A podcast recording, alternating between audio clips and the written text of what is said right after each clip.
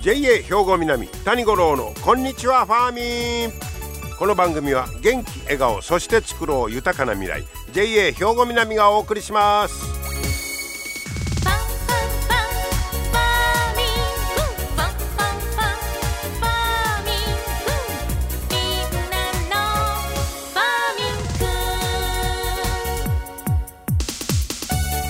こんにちは谷五郎ですえー、お元気でしょうか。鬱陶しい季節に入ってまいりましたけれどもね、えー、明日は七十二候で言いますと腐れたる草蛍となるということです。明日言うたら入梅ですもんね。えー、まあ、関東地方はもう梅雨入り発表ありましたけれども、えー、ホタルのシーズンでもあるということですね、えー、腐れたる草ホタルとなる、え、草の中からホタルが舞い出て明かりを灯しながら飛び交う頃ですよ。そうですね。ちょうどホタルのシーズン。えー、どうですか？僕はまだ今シーズンは見てませんけど。ねえー。コロナの影響ホタルはあんまりなかったんかな、えー、それでもまあ出かけてないいう人も多いかもしれません。今年は久しぶりにというね、えー、ホタル楽しみにしてはる方も多いんじゃないでしょうかね。さて、えー、今日の話題はシェア冷蔵庫。はい。わかります？えー、これ愛知県の市役所に試験的に設置されたもんなんですが、食品ロスの削減に向けて、えー、まあ、使ってもらおうということでシェア冷蔵庫が注目を集めてますよという日本農業新聞の記事紹介したいと思います。これはね生産者が規格外の野菜なんかを冷蔵庫の棚に値段つけて納品します。で消費者がタブレットの端末で商品を選んでで扉の鍵を開けるんだそうです。はあタブレットやからできるいうことかスマートフォン決済で買うんやそうです。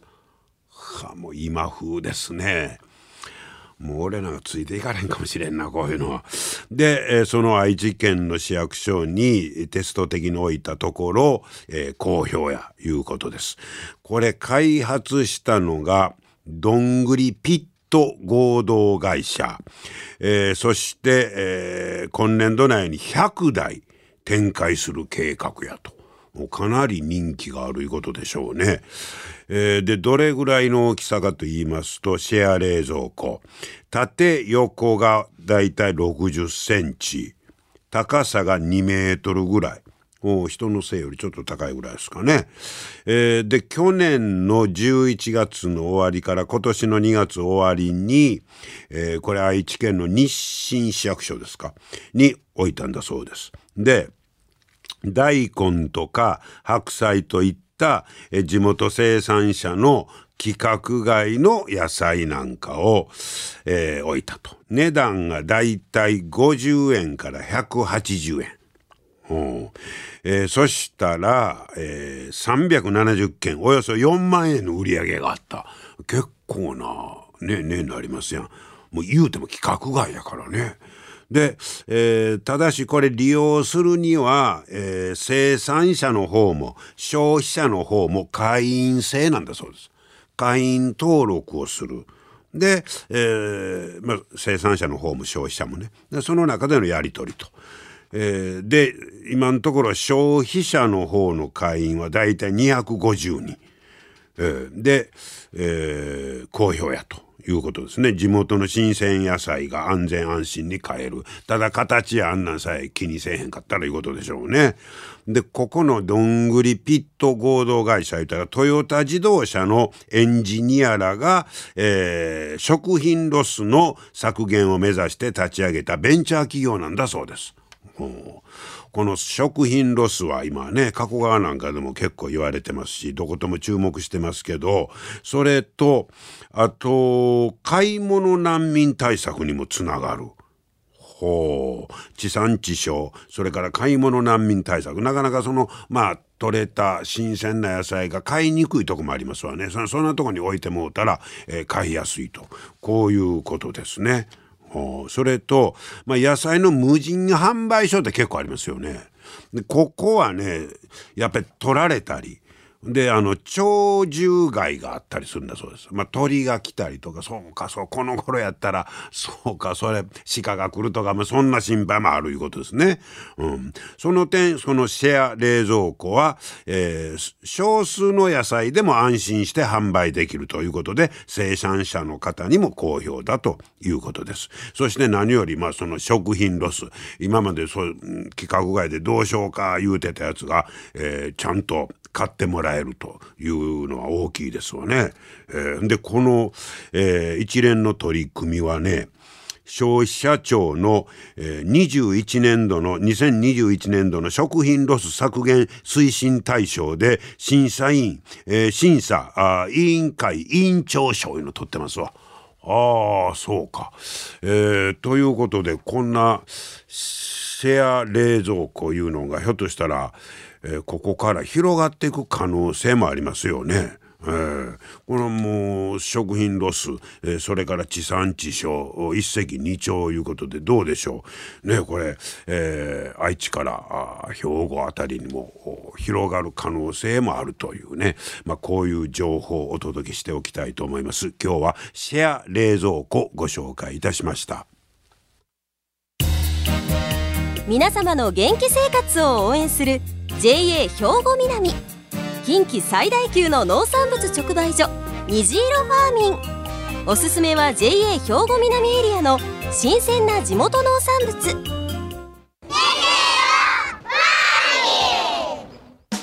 JA 兵庫南は新鮮で安全な農産物の供給。人との触れ合いを大切に地域社会への貢献。人農業自然が共生できる地域社会づくりに取り組んでいきます。皆様の元気生活を応援する JA 兵庫南。JA 兵庫南谷五郎のこんにちはファーミン。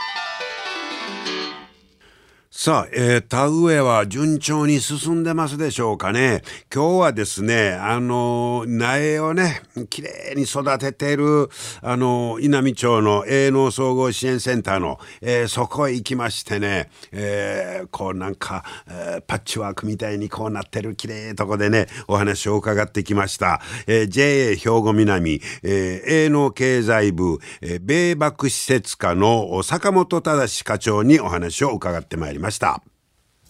坂本さんこんにちは。はいこんにちは。今日はよろしくお願いします。えー、今今日は久しぶりにこの屋外で ちょっとね収録させていただいてるんですが稲美町の営農総合支援センターの前のこの、まあ、広いスペースで、はい、えー、ちょうど今これ、えー、な育苗か中、はい苗がこう緑の絨毯みたいにザーッと目の前に広がってますね。はい、はい、これ今ちょうどその苗を育ててる途中ですね。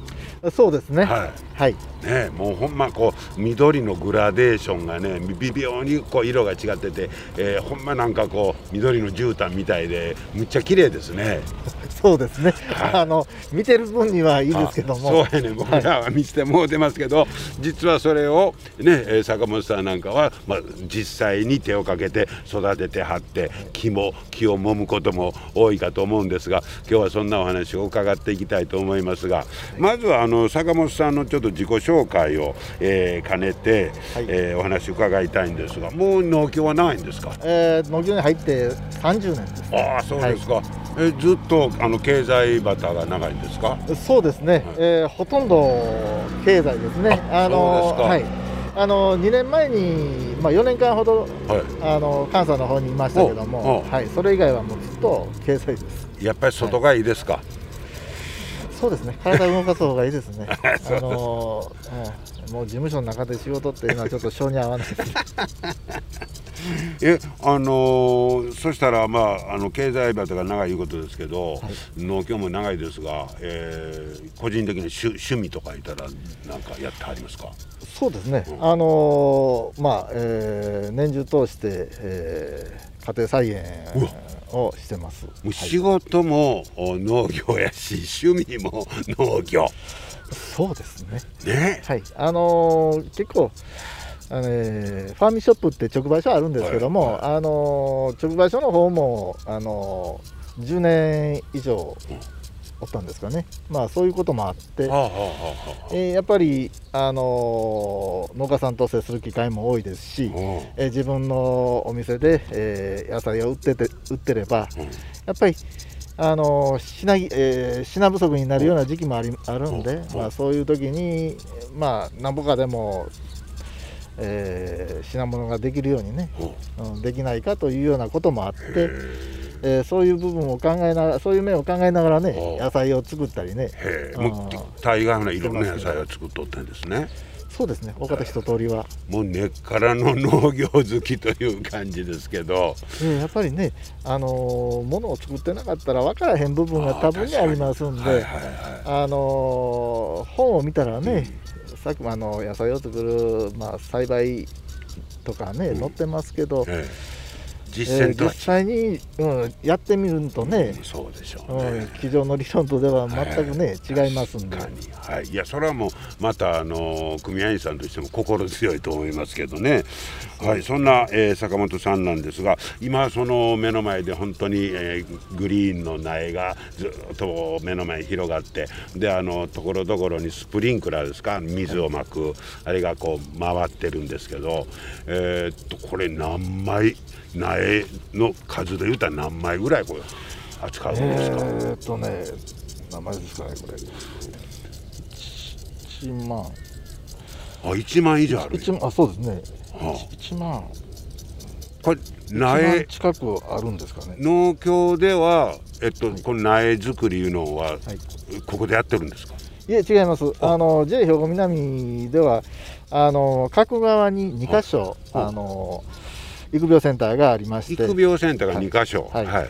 八幡、えー、育苗センター、はい、それからあの四方の育苗センター。というのがあります、はい、あのその2箇所で年間約11万枚の水筒苗を。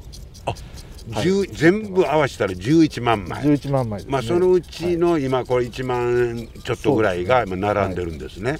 でその2箇所でそれまずそのもみから芽出していうことですか、ね、はい。種もみを、種もみ育てて。親戚して、はい、まあ、水につけてね芽出しをちょっとしてから、はい、種まきして、はい、えー、ですかね室画室に入れてそれから、はい、えー、なんですかね。室画室に入れて、えー、芽がそこから出て芽切ったやつを、はい、えー、1週間約、まあ、1, 週間で5日間ほどですからね、あのー温室の中で、あ温室でね、はい、今度は、はい、温室の中で入れて、うん、えー、まあ、治療という形でこういう形の今並んでるようなないですね。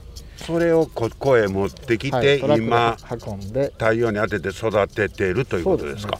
すね、はいあの、はい、育苗は育苗台車っていうことでね、あのまあ見ていただいたら1枚80枚入ってるんですけども、あれをまあそのまま置いてれば、はい、あのひお日さんが当たらない部分がねもやしみたいになって軟弱な苗になりますんで、はい、えそれをまあ地面に広げて、えー、お日さんに当てて。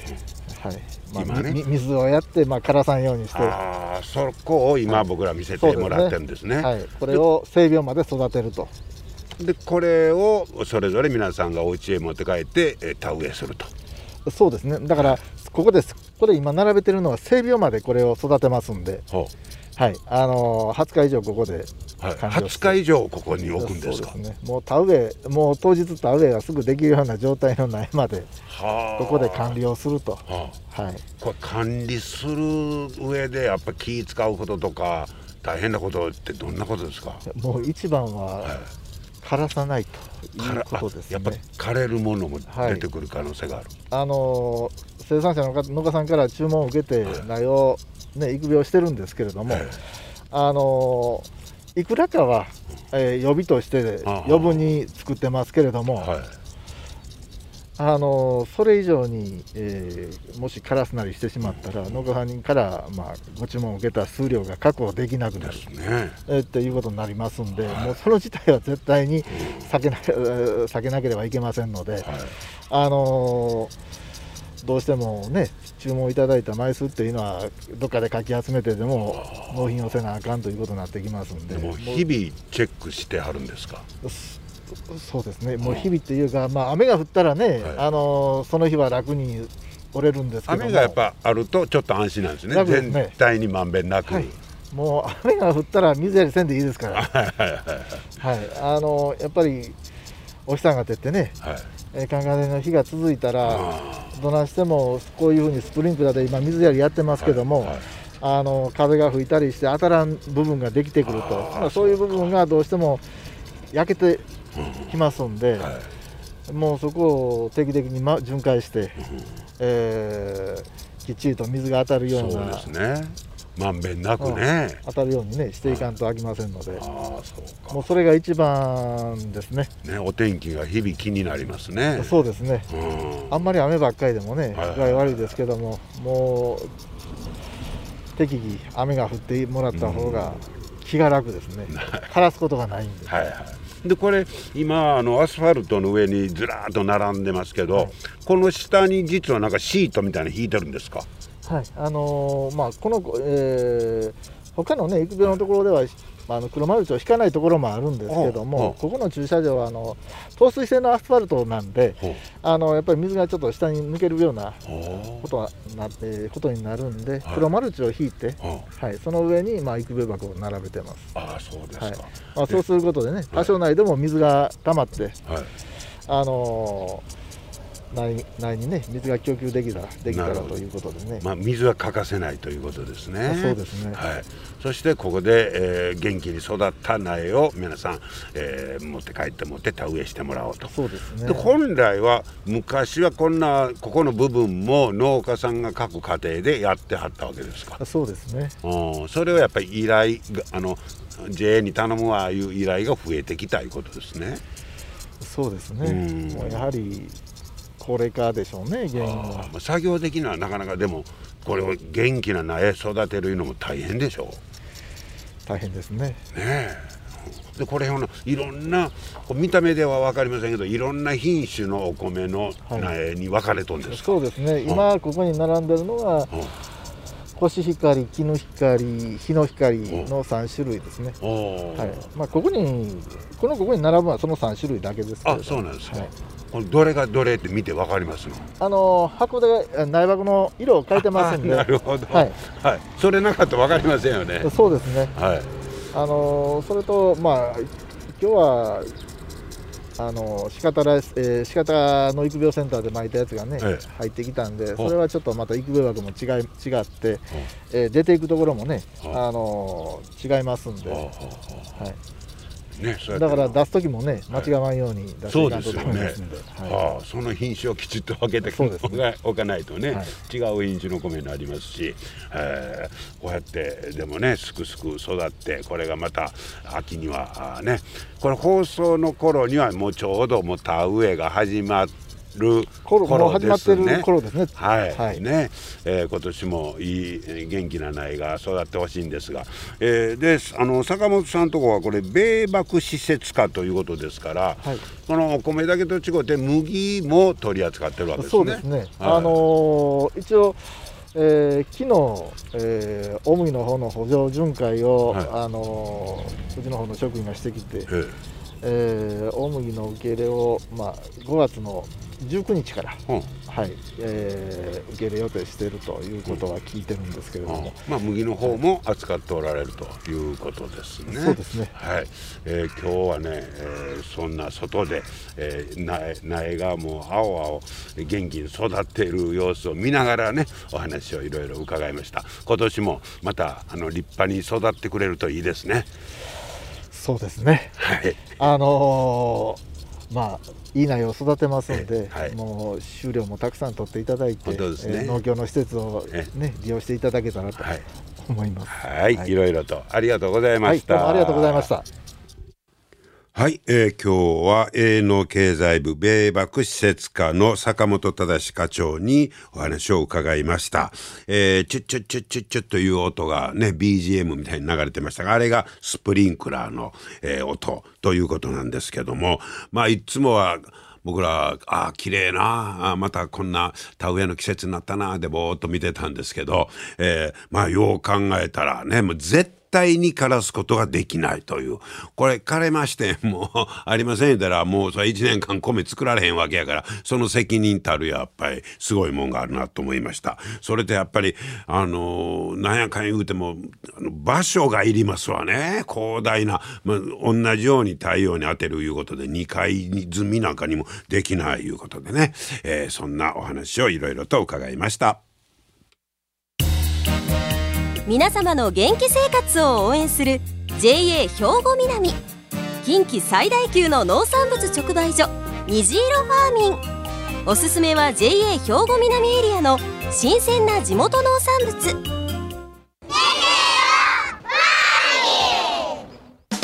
JA 兵庫南は新鮮で安全な農産物の供給人との触れ合いを大切に地域社会への貢献。人農業自然が共生できる地域社会づくりに取り組んでいきます。皆様の元気生活を応援する JA 兵庫南。JA 兵庫南谷五郎のこんにちはファーミン。さあ続いてはアグリメッセージです。今日は清掃年部の山崎秀幸さんに100日草について教えてもらいます。Thank you. 山崎さん今日はよろしくお願いします。ますえー、今日はお花の百日草。はい。はい、今日は百日草。百日草って言われると皆さんあのお墓に挿している花っていうイメージがあるかもしれませんけど、最近であの品種改良されてね花壇内用の百日草がすごく増えてきてるんですよね。へえ、花壇で育てる百日草。